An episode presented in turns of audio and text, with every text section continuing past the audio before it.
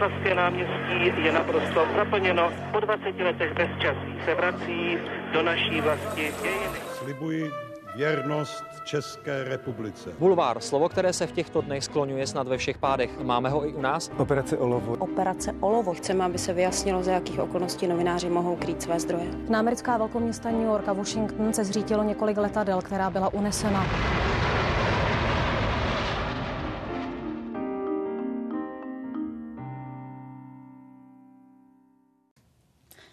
Ačkoliv se to zdá neuvěřitelné, ve studiu Background ČT24 se už vystřídalo přesně 99 novinářů.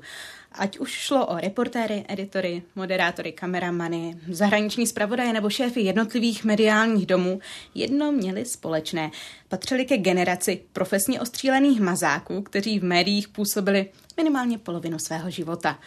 K dnešnímu stému dílu jsme se ale backgroundu a věřím, že i vám posluchačům rozhodli nadělit dárek. Výborného novináře totiž podle nás nemusí definovat jen doba, kterou v téhle profesi strávil. Za řadu z nich, navzdory jejich mládí, jasně mluví činy, úsilí a neskutečná profesionalita. V podtitulu pořadu Generace proto úderem dnešního dílu otevíráme prostor i pro novinářskou generaci mileniálů. I proto jsem ráda, že první host, který mě při zmínce o mileniálech napadl, kývl, respektive kývla, na mé dnešní pozvání.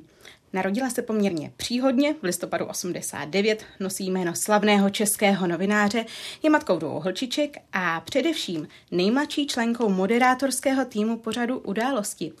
Hádám, že většině vás, posluchačů, už je jasné, že proti mě dnes sedí Jana Peroutková. Vítej. Ahoj. Dnešním dílem podcastu Background ČT24 vás provází a za celý tým zdraví Tereza Beránková. Tři generace, tři klíčové etapy české novinařiny s těmi, kteří jsou a byli u toho. Speciální podcastová série pořadu Newsroom ČT24 Generace. Jano, kdysi, když jsem ještě snad dělávala praxi v Ostravském studiu, tehdy jeden šéf tamního studia prohlásil, že do televize patří nejen chytří lidé, ale i krásní. Ty obě dvě tyhle ty jeho podmínky splňuješ, ale co si o takovém výroku myslíš? Co bys mu vzkázala? Bylo to z Ostravy, nebylo to z Brna, abych mu totiž chtěla zkázat, že je hlupák, abych neměla od října problémy, proto se ptám. Já ne, si z toho Ostrava. dělám legraci. Uh, krása, uh, já si myslím, že to hraje určitou roli, především v televizní novinařině, to je úplně jasný. Myslím si, že bez toho se neobejde. Krása může být jako dobrým benefitem. Nestavila bych na ní jako na nějakým základu. Určitě to není to nejdůležitější, ale uh, Všichni chceme, aby nám to slušelo, všichni chceme vypadat dobře a nemusíme být na obraze, takže já si myslím, že je to něco úplně přirozeného.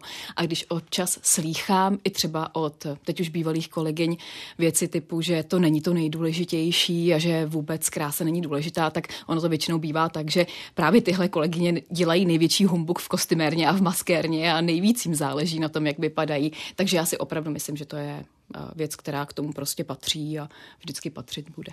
Je pohled diváka podle tebe tvrdší směrem k ženě než směrem k muži, moderátorovi? Určitě ano. Myslím si, že diváci rozhodně mým kolegům z událostí nepíšou tolik zpráv, jako píšou mě na to, jaké mám vlasy, jaký mám účes, jaký jsem měla make-up, jaký mám šaty a tak dál. Myslím si, že Michal Martin ani Jakub takové zprávy nedostávají tolik.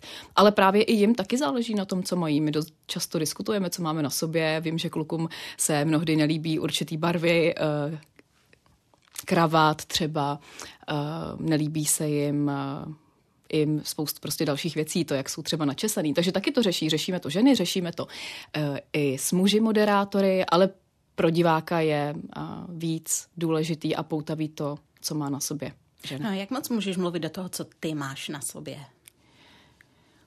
Můžu. Události jsou jedinou relací, která, nebo jednou z mála relací, to je asi přesnější, kde jsou uh, šaty šity na míru, je to dáno i tím, že se události vysílají z virtuálního studia. To znamená, že to je mnohem přísnější prostě na to, co má člověk na sobě. Musí to fakt padnout, a to jak v případě moderátorů, tak i moderátorek. Ale vždycky si sedneme, řekneme si, jaký styl se nám líbí. Třeba Tatiana Kovaříková, která zrovna šije pro ty události, tak ví, že nepreferuju úplně hodně hluboký výstřihy, že mi to není moc příjemný, že mám ráda třeba spíš něco jako ke krku, že mám ráda vystužený ramena, už víme taky, co mi jako sluší, co mi nesluší na obraze. Takže ano, myslím si, že do toho kecat můžu. Samozřejmě, že bylo mnoho situací, kdy jsem chtěla a nemohla a nebyla jsem úplně happy na obraze s tím, co jsem zrovna měla, ale, ale jo, tak většinou je to jako diskuze a kompromis. A když se třeba chceš ostříhat, máš náladu se ostříhat nebo změnit barvu? Můžeš? Jo, mám, jo, mám. A já jsem takový střelec právě, který třeba jde ke kadeřníkovi jednou za rok. Já moc často fakt ke kadeřnici zatím nemusím, protože mě šediny netrápí. A uh, většinou, když už se rozhodnu jít ke kadeřníkovi, tak přijdu s nějakou změnou. Ta vlastně poslední byla docela taková radikální, uh, na kterou jsem dostala uh, hodně reakcí nejenom jako od kolegů, ale i od diváků především, protože jsem si nechala sestříhat jako poměrně krátký účes. Většina byla teda pozitivních re- reakcí, ale uh, některý samozřejmě byly i, i negativní, ale tak to už je pak otázka vkusu. A teď to zrovna plánuju znova, takže... A musíš požádat o souhlas? Nemusím požádat o souhlas. Tak zase mm, já jsem si vědomá toho, že by asi nebyli šťastní z toho, kdybych přišla s vyholenou hlavou, s růžovým pankáčem, ale, ale ne, nežádám o souhlas, určitě ne. Já se ptám, protože televize je poměrně konzervativní, co se týče například tetování. A ty přece jenom tetování máš. Nebyl to problém? Nevadí to divákům? Já jsem se nikoho neptala. Já mám zároveň tetování na rukou hodně malá, i když jako vidět jsou, jak říkáš, diváci si toho všimli. A i když tam mám úplně něco jiného, tak mi píšou, co znamená ta 32. A já tam fakt 32 nemám, ale evidentně to takhle v televizi možná vypadá. Eh, ta tetování jsou malá. Já vím, že některé kolegyně si nechávají make-upem přestříkávat ruce, já už si to nedovedu představit, protože už takhle uh, v maskérně sedím hodinu a ještě by, kdyby mi tam třeba dalších 20 minut měli stříkat ruce make-upem, tak to už si jako nedovedu představit. A já si myslím, že uh, tím nikoho neurážím, že to tetování není tak výrazný. A navíc si myslím, je prostě rok 2023 a tetování uh, nepatří jenom k někomu, kdo seděl ve vězení, pane bože, takže proč ne? Teď se ve mně vzbudila zvědavost, co tam teda máš, když ne 32, jestli to není tajné. Eh, mám tam křížek, mám tam jeden nápis a pak tam mám Ječko a Ičko, což je Johy a Iza, což jsou moje, eh, moje děti. Ty jsi zmiňovala, že tedy chodí reakce od diváků a že ne všechny jsou úplně ideální.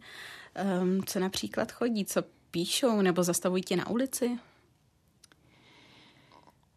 Nejčastěji to jsou asi reakce na to oblečení. To je takový fenomén pro mě, fenomén, který přišel s moderováním událostí, protože přece jenom na události se dívá širší skupina diváků, který řeší především to, jak moderátor teda vypadá. To mě překvapilo hodně. I to, že se do téhle diskuze zapojují muži, diváci, že je to hodně trápí, co mám na hlavě, že třeba často střídám účesy.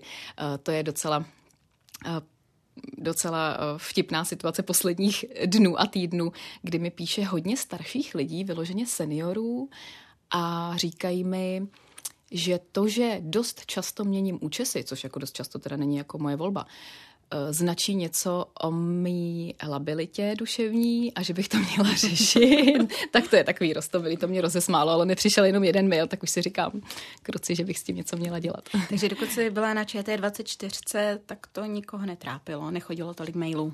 Promiň. Dokud jsi byla na ČT24, nechodilo tolik mailů tolik eh, poznámek od tvých diváků směrem k tvému vzhledu? Pokud je o vzhled, tak rozhodně těch e-mailů je mnohem víc, než tomu bylo dřív. To určitě. Vzhledem k tomu, že asi máš i dost fanoušků, um, často se tvým kolegyním, některým stávalo to, že měli i svého, až bych řekla i stolkera, museli to řešit právní cestou. Co ty, byla si výjimkou, si výjimkou? Donedávna jsem výjimkou byla, teď zrovna i s policií České republiky teda řešíme jeden případ jednoho takového stalkera, eh, který díky bohu mě ale zatím nahání jenom na sociálních sítích. Nicméně ty zprávy, které mi posílá, jsou nepříjemné, ať už to jsou obrázky s tématikou uh, nože, motorové pily a tak dále, tak jako uráží mě, uráží moji rodinu, uh, posílá mi uh, různé nahrávky, krká mi do nich, svoji ranní toaletu, zvuky mi posílá, pak i přiloží obrázek, tak to už mi jako nedělalo dobře. Takže já jsem se spíš jako dotaho, dotazovala našeho právního oddělení, uh, co to může znamenat, uh, jestli je to podle nich už jako moment, který bych měla nějak víc řešit, nebo jestli je to prostě standardní v úvozovkách fanoušek, protože takhle my jsme ho eh, na právním oddělení i pojmenovali. No a tam už mi bylo právě doporučeno řešit to s policií České republiky, takže jsem byla na výslechu a teď to nějakým způsobem probíhá. Ono to není nic snadného, ačkoliv se prostě spousta těchto věcí prostě děje teď v poslední době v kyberprostoru. A paní policistka, která byla velice empatická, tak mi to potvrdila. Tak eh, bohužel ten systém je docela bezzubej, takže nevím, jak to dopadne. Snad, snad dobře, ale jsem ráda, že jsem to nakonec podnikla, tuhle akci proti tomu fanouškovi v úzovkách, protože si myslím, že by se to dít nemělo. To rozhodně ne. Stává se to i tvým kolegům mužům, moderátorům? To vlastně nevím, s nima jsem to nikdy neprobírala. Docela dobrá otázka, asi se jich zeptám, protože pravda je, že spíš to řešíme s kolegyněma. Eh, jak náročné je to například na psychiku, protože často um, už i dřív v různých rozhovorech Linda Bartošová hodně mluvila o tom, že je to velmi náročné. Uh, jak to vnímáš ty?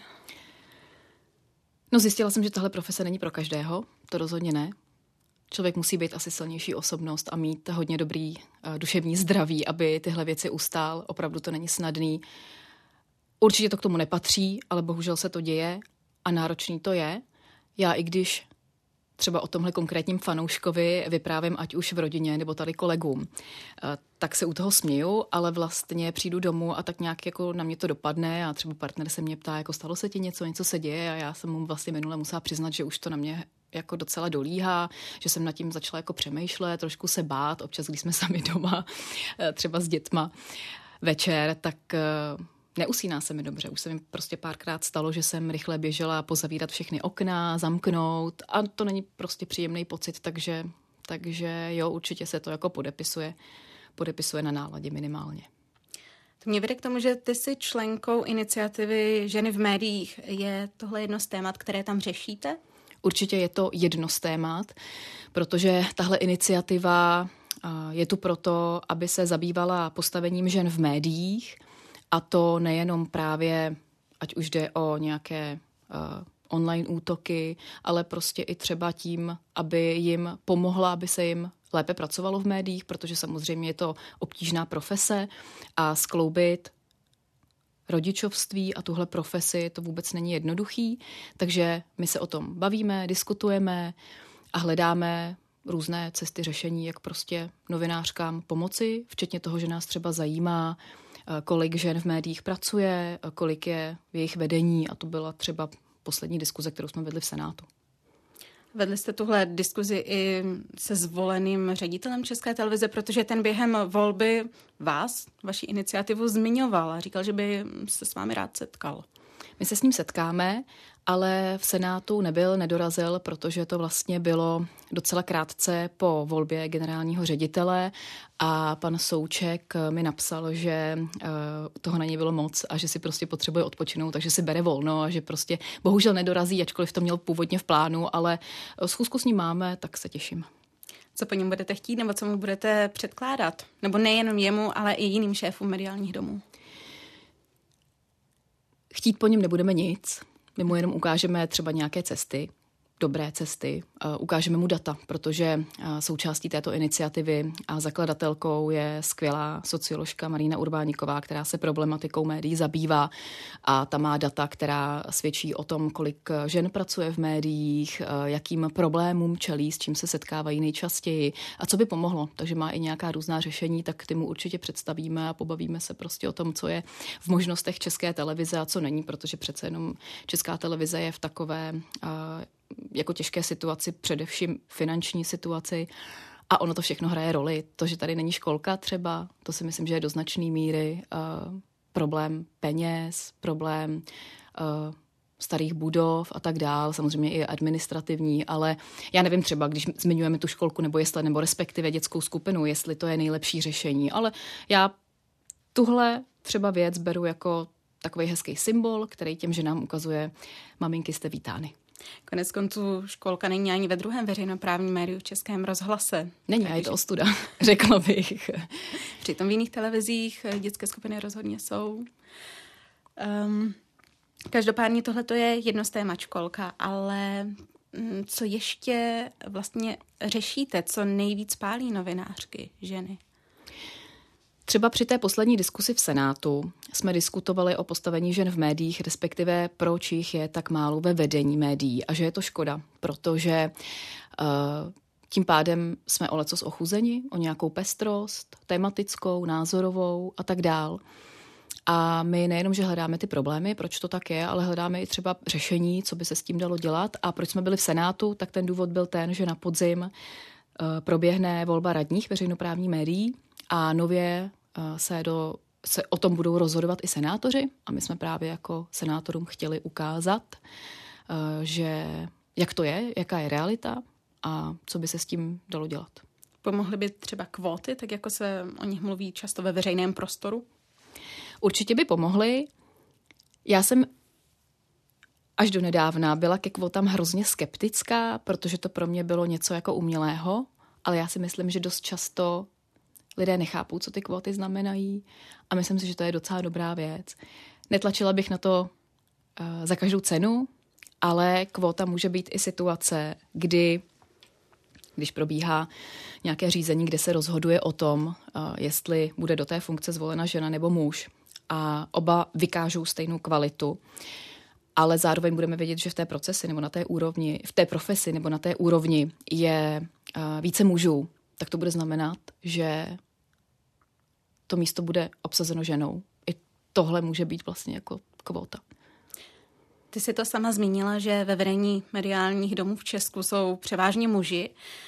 Um, nastalují muži i agenda setting, obsahovou stránku věci ve spravodajství. Vypadalo by spravodajství jinak, kdyby se ty poměry mužů a žen obrátily?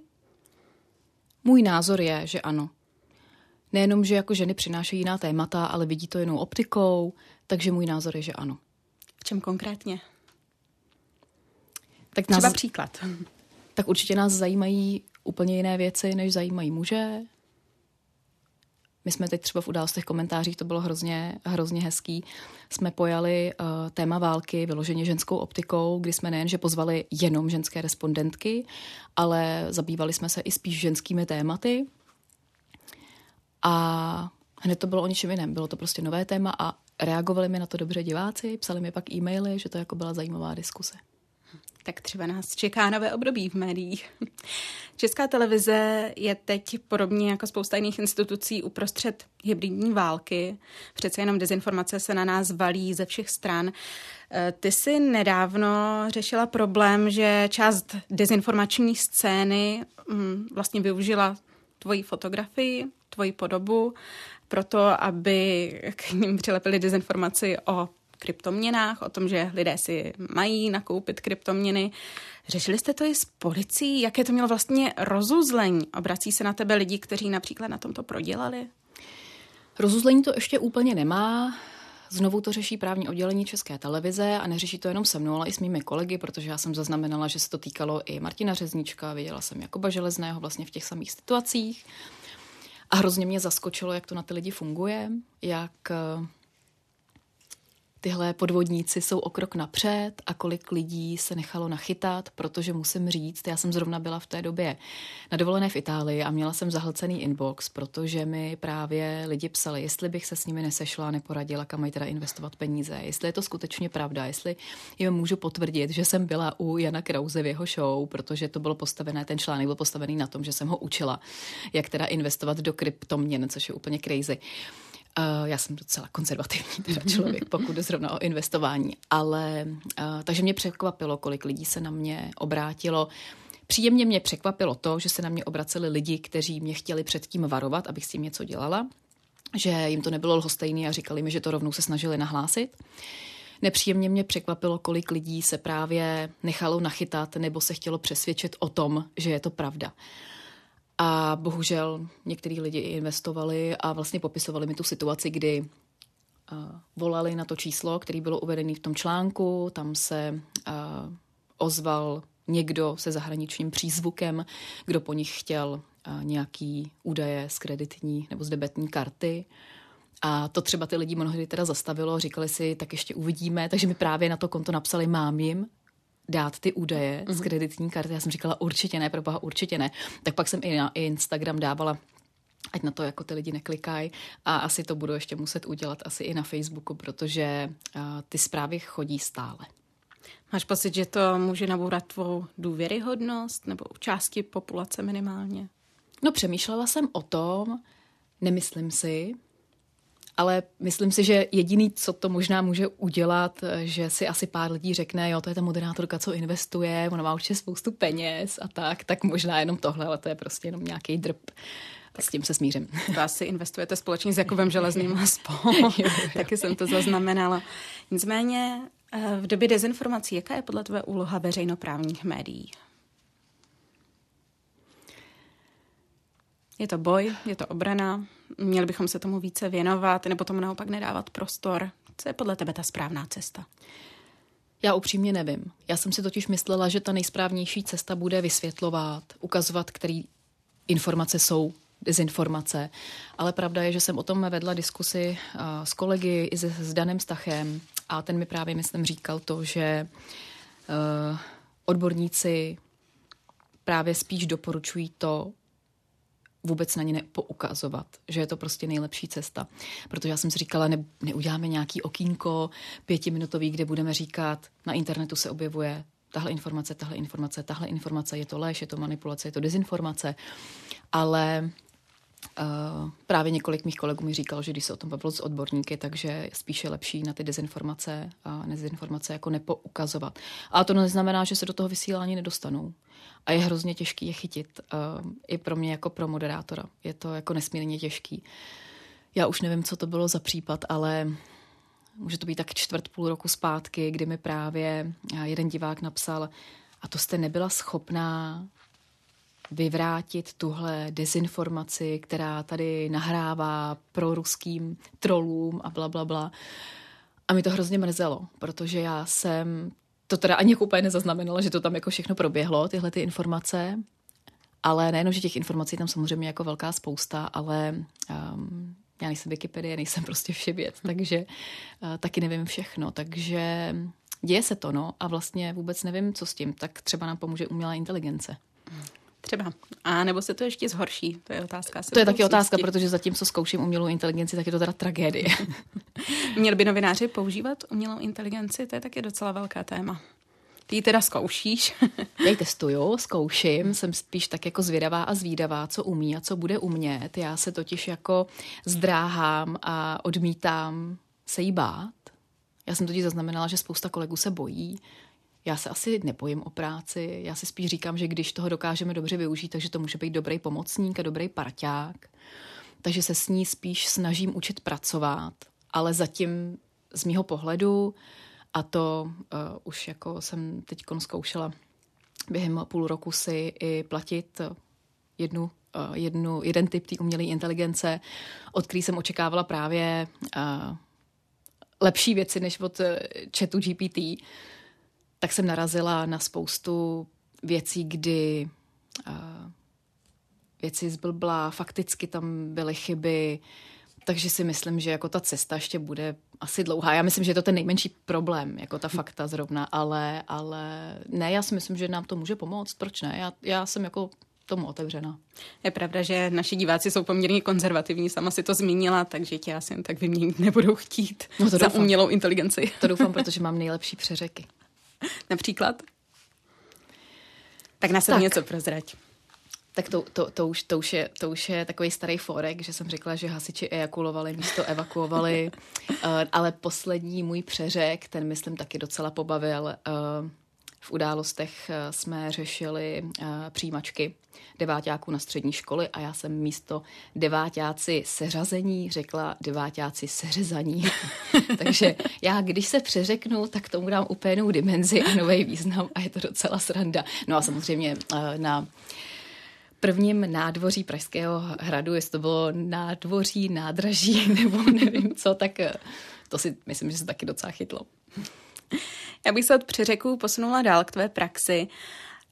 Mm, jde o to, že spousta novinářů, a to nejen v české televizi, začíná praxí v školu, většinou vysokou školu dávají na druhou kolej a potom si někdy po třicíce, často i po čtyřicíce ten diplom dodělávají. Pokud se nepletu, ty jsi taky vlastní diplomku dopisovala později.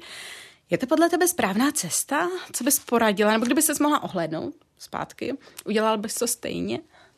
Já vlastně vůbec nevím, protože, jak já ráda říkám, já jsem v médiích omylem vlastně. Já jsem studovala zrovna sociologii eh, na Filozofické fakultě Univerzity Karlovy, když mi Česká televize přišla do cesty. Tehdy Jak se to mi, stalo? Tehdy se mi ozval Petr Meškán, se kterým jsem se eh, znala zase z dřívější práce nebo brigády, eh, že schání někoho na post editora událostí, nebo znešení se tomu říká jako editor událostí a já jsem prostě potřebovala peníze, to říkám na rovinu jako chudý student. A tehdy jsem, myslím, že byla ve třetím ročníku na bakaláři eh, té sociologie, a, ale tohle byl prostě full time, full time job, takže, takže já už pak eh, jsem ani, no ambici jsem měla, ale prostě nezvládla jsem uh, už se pak přihlásit na magisterský studium, což jsem odkládala, protože jsem to vždycky chtěla, tak jsem se nakonec přihlásila na politologii a to v době, kdy jsem zrovna porodila dceru Izabelu a říkala jsem si, že je to ideální čas během mateřský. A byl to ideální čas? Byl, byl, jenže pak přišel covid. pak přišel a to covid. ty jsi naskočila do událostí. A to jsem pak naskočila do událostí. No, takže já jsem se během covidu měla na co vymlouvat ve škole. Do té doby jsem byla skvělý student, pak s covidem bohužel, protože jsem vyloženě uvízla tady na Kavčích horách tak jsem vůbec neměla čas na školu, takže jsem prodlužovala, prodlužovala, až teprve teď mě čekají státnice, teď v září.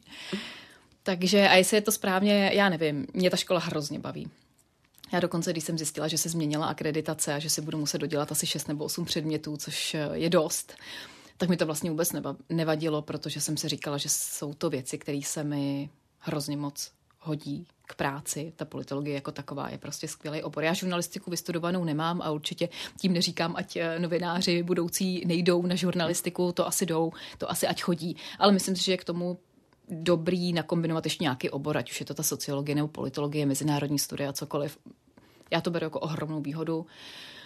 Znám tím pádem i hosty, kterými chodí do vysílání, protože to jsou docenti, profesoři, kteří tě konkrétní univerzity, kteří mě zkouší. A musím ti říct, že je to hrozně nepříjemný pocit. Někdo mi říká, je, ty máš výhodu, když takhle znáte z toho vysílání, ale já naopak prostě se před ním jako uh, chci vytáhnout a nechci prostě, uh, aby poznali, že jsem se na to třeba vykašlala. Takže, takže je to zodpovědnost velká. Takže sama Ačka. no, to si povíme. Uvidíme. Budeme určitě držet pěsti. Nicméně, já bych se vrátila k tvojí pozici koeditora, na které si tady začínala. Jak vypadala a jak se člověk, který v podstatě asistent editora, když to zjednoduším, dostane až na post eh, moderátora událostí. My si z toho s kolegy a dokonce i se šéf-redaktorem děláme trošku srandu, že říkáme, že jsem začínala u kopírky, ale ono to tak jako fakt není. I když papíry jsem když se stala nějaká mimořádná událost, moderátorům do studia nosila. To je pravda, ale eh, ta práce má i co do novinářské praxe, protože tam se třeba píšou krátké zprávy, dneska se tam píšou krátké zprávy ze sociálních sítí, nějaké čtené výhledy, to znamená na konci událostí zprávy o tom, co nás bude zajímat ten následující den, píšou se headliny, to si myslím, že je umění napsat jako šestivteřinový headline, který by vystihl tu hlavní událost. No a zrovna to jsem si teď vzpomněla, že to jsem chodila první dny s bolestma břicha do práce, když eh, se blížila hodina, kdy se rozhodovalo o tom, jaký headline bude v událostech. Jsou tři. A já jsem tehdy pracovala pod editory třeba Jakub Santo, Dan Pavlík a pamatuju si, že každý měl úplně jinou metodu, jak mě naučit psát headliny, zatímco Jakub Santo mě v tom teda nechal pěkně vymáchat. Ten mě to třeba klidně nechal přepsat desetkrát. Někdy mě nasměroval. Pro tu šestisekundovou větu. Ano. Někdy, někdy mě nasměroval, uh, jak si to a představuje, ale někdy mi řekl prostě jenom, to není dobře, ještě jinak. Tak já jsem zase zasedla k tomu počítači, psala jsem tam prostě těch šest vteřin, pak jsem se strašně jako zdráhala a s bolestma břicha jsem přicházela k Jakubovi, aby se mu řekla, já už to mám teda jakoby zase hotový, můžete se mi na to podívat a teď jsem čekala, jestli to projde nebo ne. Tak to byl docela, to byla metoda byče. A Dan Pavlík naopak, eh, ten mi vždycky řekl, Jani, to bylo hezký, napsala to hezky, ale pak to úplně přepsal. a nechal to být, nechtěl, nechtěl mě asi trápit, ale obě metody mě osobně jako motivovali teda uh, jako k dobrýmu výkonu, ať už, uh, ať už mě to nechal desetkrát přepsat Jakub Santo nebo Dan Pavlík naopak a já jsem se fakt těšila na ten okamžik, kdy přijdu a Jakub Santo mi řekne, v pořádku na poprví, anebo na ten okamžik, kdy mi to projde u Dana Pavlíka bez jakýkoliv změny. Tak jako na ty pocity si pamatuju, to byla ohromná radost a velký oslavy u šestivteřinový věty. Po jaké době se člověk naučí napsat šestivteřinovou větu? Na první, po, na první dobrou. Hmm. No, no to dneska jako taky není jako, jako jednoduchá věc. Taky, no, mi to občas, taky mi to občas někdy trvá, protože jako opravdu jako v pár slovech vystihnout nějakou velkou událost, to není vůbec jednoduchý. Jo, tak trvá to, chce to cvik, chce to zkrátka cvik. Každý editor ví, že titulek je poutač, hmm. že jo, se kliká na titulky a u nás máme headliny 6 sekundové. Jo, jo. Dobře, tak eh, to byla koeditace a 6 sekundový zvuk. Kam se ale posunula potom dál? Já jsem trošku šla vlastně ve šlépějích uh, bývalé kolegyně Terezy Schejbalové, která vlastně taky pracovala na té samé pozici v událostech. A pak se přesunula na redaktorskou pozici a byť já jsem tuhle ambici neměla teda na začátku vůbec, tak pravda je, že vzhledem k tomu, že jsme seděli v tom open spaceu, kde já jsem jako pokukovala po těch uh, mladých nebo stejně starých kolezích a obdivovala jsem, co jsou schopní teda napsat za zprávy během několika vteřin, když se třeba něco uděje, tak mě to docela fascinovalo a začalo lákat tak jsem tam tak jako pokukávala, pak jsem se editora ptala, co bych jako měla udělat pro to, abych se do té eh, tehdy spravodajské směny, jak se tomu říkalo, eh, dostala. Tak mi něco poradil, ale já jsem si furt myslela, že nejdůležitější bude to, jak mluvím. Takže já jsem si říkala, tak já se nejdřív musím naučit mluvit a pak teprve můžu přijít uh, do směny. No a tehdy jsem se moderátorky Anety Savarový ptala, kde se to naučila ona, protože s těmahle moderátorama já jsem pracovala. A ona mě navedla na pana Vrzáka z Českého rozhlasu, eh, kterýmu já jsem napsala mail, že bych potřebovala naučit mluvit, že mám takovou makou ambici a on mi říkal, hele, ale vy tam máte vzdělávací oddělení, to se jako přihlašte přesto. Jenže to jsem zase musela jít k šéf-redaktorovi, aby mi dal zelenou. A dal? No, Dál, asi po třech měsících. Já jsem tři měsíce vždycky vyběhla do druhého patra, tam jsem chodila po chodbě, bylo mi strašně špatně, protože jsem si nedovedla představit, jak vedu jako komunikaci se šéf-redaktorem a prosím ho uh, o to, aby mi tady prostě televize proplatila kurz mluvení. Nakonec jsem tam zaklepala. Byla to katastrofa. Já jsem strašně koktala. Ne, nebyla jsem schopná vydat jako hlásky. Ale pamatuju si, že mi říkal, a jako jakou vy máte ambici? Co chcete dělat? Teď já vás vlastně jako vůbec neznám. Jako. Tak jsem říkal, no tak to je v háji. Ale a pak říkal, a tak jako já to risknu, no. Co s váma? Já to prostě risknu, no. Tak to pojďte zkusit. No. Tak jsme to riskli. A takže nejenom, že jsem teda docházela na tyhle ty, eh, na tenhle ten kurz mluvení, ale zároveň jsem začala pracovat ve spravodajské směně, kde zase, já jsem měla štěstí na v úzovkách katastrofy, eh, neštěstí, protože byly to povodně, díky kterým já jsem se vlastně dostala na obráz. Tehdy jsem měla... Byl rok 2013? Mm-hmm. Tehdy já jsem měla směnu grafickou, a kdy jsem měla běhat do archivu a stříhat nějaké obrázky. Ale protože ty povodně byly docela mohutný, a lidí bylo málo, myslím si, že dokonce to byl víkend, tak jsem byla vyslaná, vyslaná vstupovat někam k Plzni. Na Klabavu, Klabavku. a takhle to začalo. Pamatuješ si první vstup? No, první vstup byl vlastně ne ten povodňový, ale to byl to byl politický vstup. A já už si nevzpomenu, co to přesně bylo za událost. Ale vím, že jsem v tom vstupu zapomněla říct příjmení politika z ODS. Řekla jsem prostě jenom jeho jméno a šla jsem dál.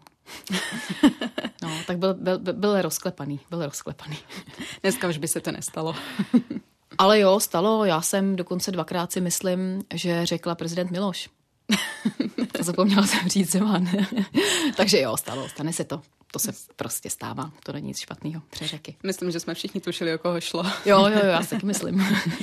Každopádně, když jsi moderovala potom už po čase 24, tak ty si tou dobou byla těhotná. A pokud si dobře pamatuju, tak ty si patřila mezi ty, kteří byli spíš zelení v těhotenství. Mm-hmm. Jak se tohle dá zvládnout, když na tebe koukají tisíce lidí a je ti mm. špatně?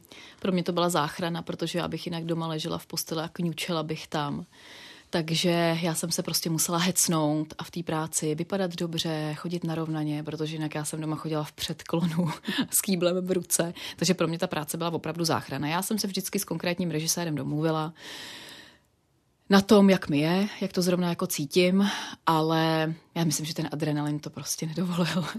ale byla to fakt pro mě jako obrovská záchrana. No. No a velký zlom tedy pro tebe nastal v době pandemie, kdy se naskočila i do událostí. Ta první vlna pandemie byla poměrně náročná pro všechny novináře, zvlášť tady v české televizi, jak jsme to viděli. Jak jsi to vnímala ty? Byla jsi vůbec doma se svými dětmi? Já jsem být popravdě ani moc nemohla, ono moc nebylo na výběr, prostě jsme se do té situace dostali a je tak nějak naší povinností v tuhle chvíli tady být. Takže popravdě já jsem se doma neptala, prostě jsem to brala jako za takovou svoji jako profesní povinnost tady být a nenechat v tom kolegy, nenechat v tom diváky, protože ty informace pro ně byly důležité. Byl to extrémně náročný půl rok.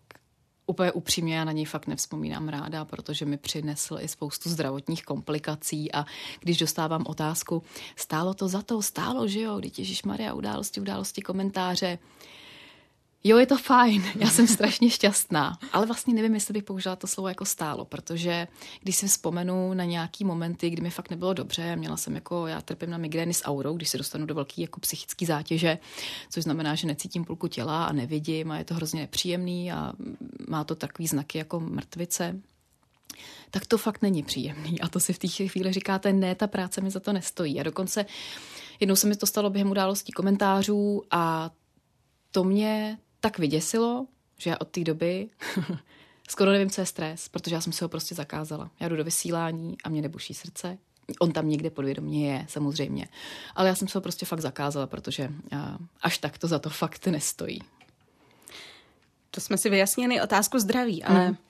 Netvrdo, co otázka mateřství. Říkala jo, ty děti, jsi, ano. tě no, ty, jsem doma. taky, ty jsem taky ošedila, to je pravda. A protože té menší dceře Izabele byl rok a něco, tak eh, ta si dokonce myslela, že v české televizi bydlím. Vždycky, když viděla logo nebo Kavčí hory někde od někud z dálky, tak říkala, to je maminky domov. A já říkala, ne, já mám domov doma. Jenže události komentáře tím, že se vysílají v noci, tak eh, a potkali jsme se jenom u snídaně, tak ona si logicky myslela, že prostě uh, tady spím, protože mě uh, nevídala, jak se vracím v pozdních hodinách domů. Takže to bylo, já bych neřekla, že smutný. Mě na to občas lidi říkají, ježiš, to je hrozně smutný. A já říkám, ne, to je prostě, to je sranda. Ona už, ona už si to dneska nepamatuje. Ale jo, jako vracejí se mi občas výčetky, že když vidím, uh, jak přece jenom na mě docela trpí, tak si říkám, to byl určitě ten půl rok toho covidu, hmm. kdy se jí prostě v uvozovkách zanedbávala a šedila se mi prostě, podváděla se mi s tou prací.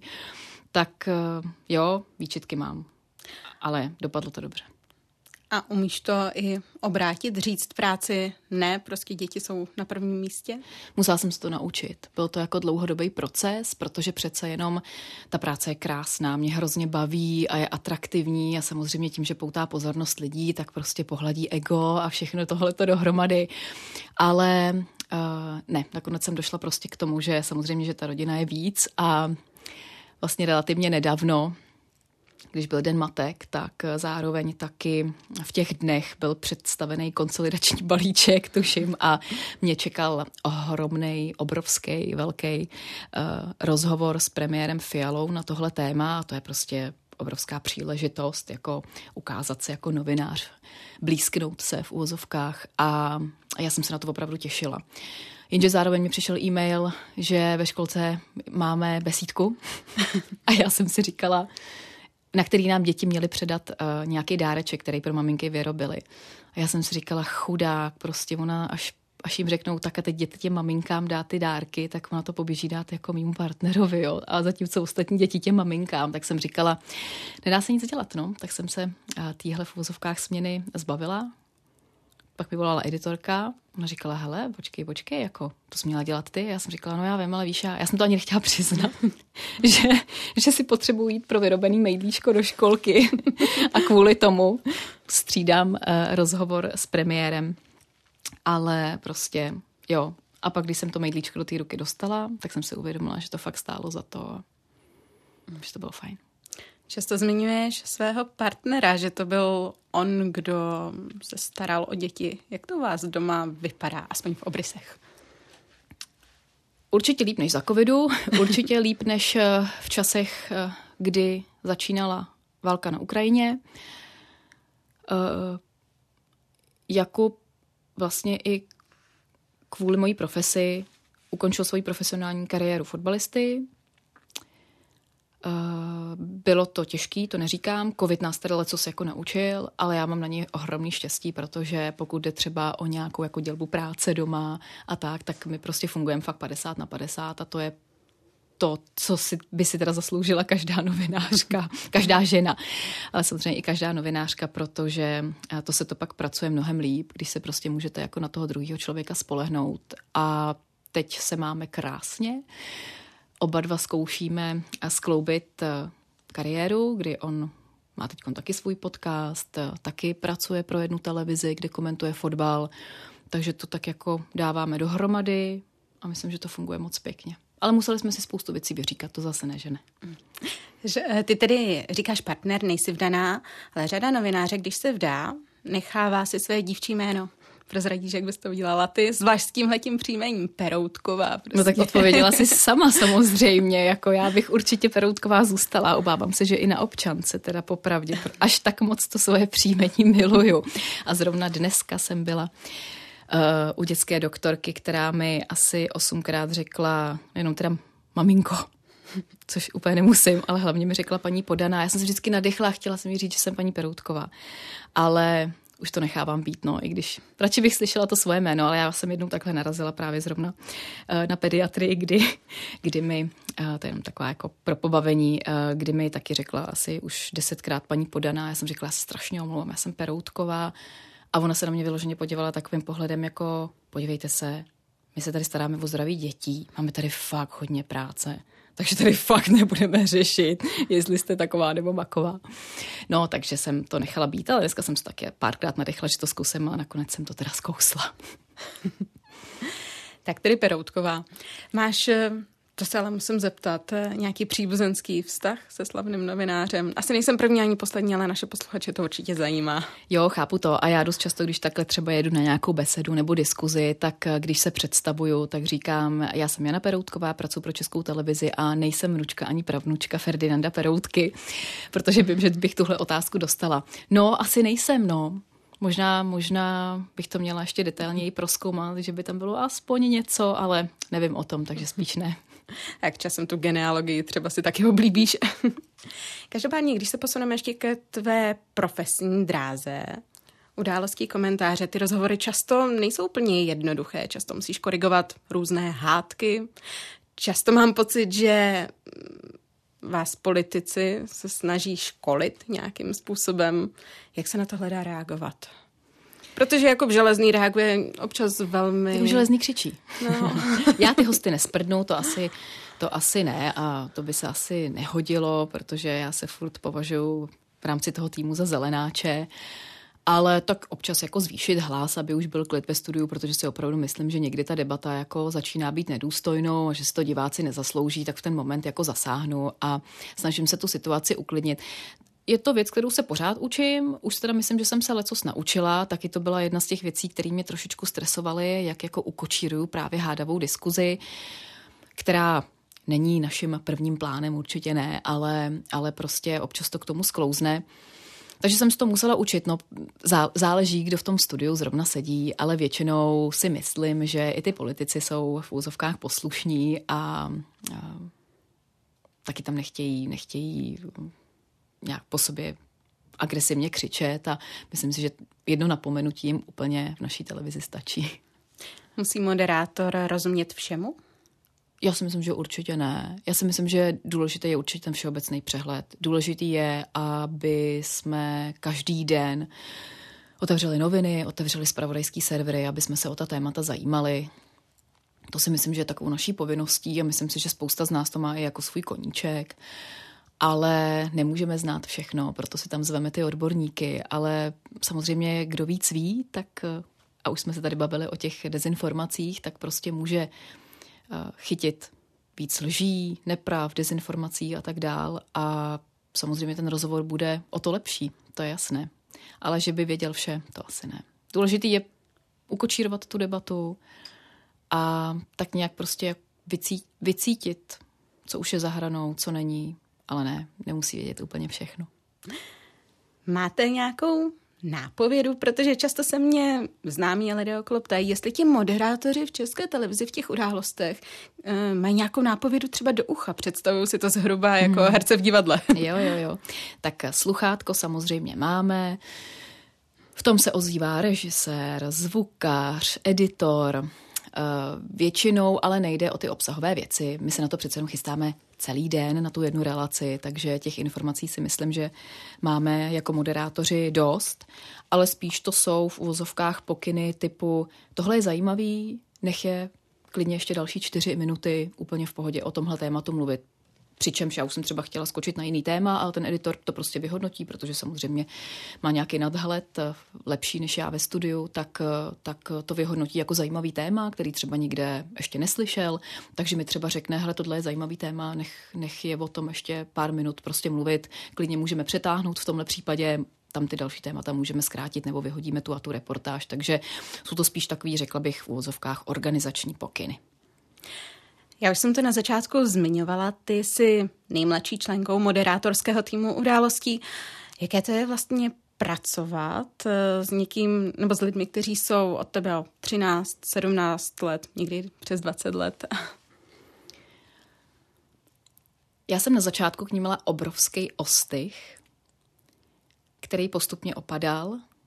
Nebyl to strach, byl to respekt a ten mám pořád, protože to jsou neuvěřitelně uh, inteligentní a vzdělaní lidé. Mají za sebou neuvěřitelné zkušenosti. Já i dneska se třeba jako dozvídám uh, spoustu dalších věcí, který mají za sebou. Takže uh, a pořád se učím. Pořád se učím od nich. To je krásný. Každopádně, kromě událostí, ty máš ještě jeden projekt tady na Kavčích horách. Um, podcast. Ano, podcast. Nemáš toho trochu málo? To je hrozně prýma věc, ale to je hrozný oddych. A vlastně mě to zase učí ptát se úplně jiným způsobem. Já mám teda skvělého editora Michala Macáka, který připravuje ta témata, domluvá hosty a ta jeho příprava je vždycky jako velice detailní. Vždycky na ty hosty něco vyštrachá. Ale tohle nejsou, to není hard talk, to je prostě magazín, taková jako magazínová rovina těch rozhovorů. Ty rozhovory trvají klidně i hodinu a většinou tam chodí eh, lidé, kteří spolupracují třeba s českou televizí nebo se podílí na nějakém seriálu například. Takže to jsou takové spíš jako lifestyleovější rozhovory. A protože ty moc na ČT24 nemáme, tak je to spíš koníček, zábava, baví mě to, je to zase něco úplně jiného, ale musím říct, že se mi to taky už mnohdy jako hodilo i do těch rozhovorů na ČT24. A myslíš, že se dají dělat rozhovory na ČT24, to zpravodajství až do důchodu? Jestli tady budu do důchodu? to neříkám, ale jde mi o to, že často tady novináři skloňují i syndrom vyhoření, protože ta práce je neuvěřitelně kreativní, pod stresem, eh, každý tě poznává na ulici, tedy minimálně dívá si české televize, ale si veřejně známá osobnost. Eh, vlastně mě zajímá, jestli to jde vydržet ještě dalších 20-30 let. Asi záleží i podle toho, jak, je člověk, jak silná osobnost moderátor je. Já se teda přiznávám, že jsem zjistila, a myslela jsem si, že to teda tak mít nebudu, ale že mi jako zvýšená pozornost teda nedělá dobře. Vlastně se stávám čím dál tím větším asociálem, spíš se skrývám, nechce se mi chodit mezi lidi, nemám ráda, když se mě na něco ptají, na to, když se mě ptají jako na práci v české televizi. Takže se tomuhle vyhýbám, nedělá mi to dobře.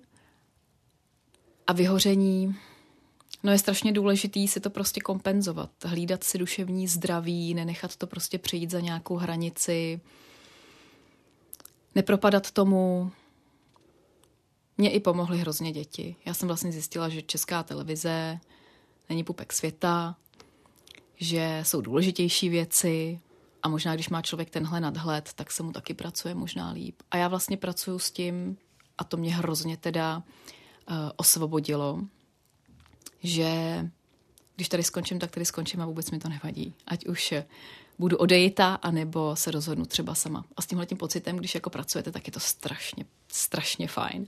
Že na tu práci nejsem, uh, že nejsem upjatá, uh, že nepracuji urputně, abych tady byla za každou cenu, abych prostě přesvědčovala nikoho o těch, a těch výkonech, ale pracuje se mi hrozně jako svobodně právě tím, že jsem si prostě řekla, že to může jednou skončit.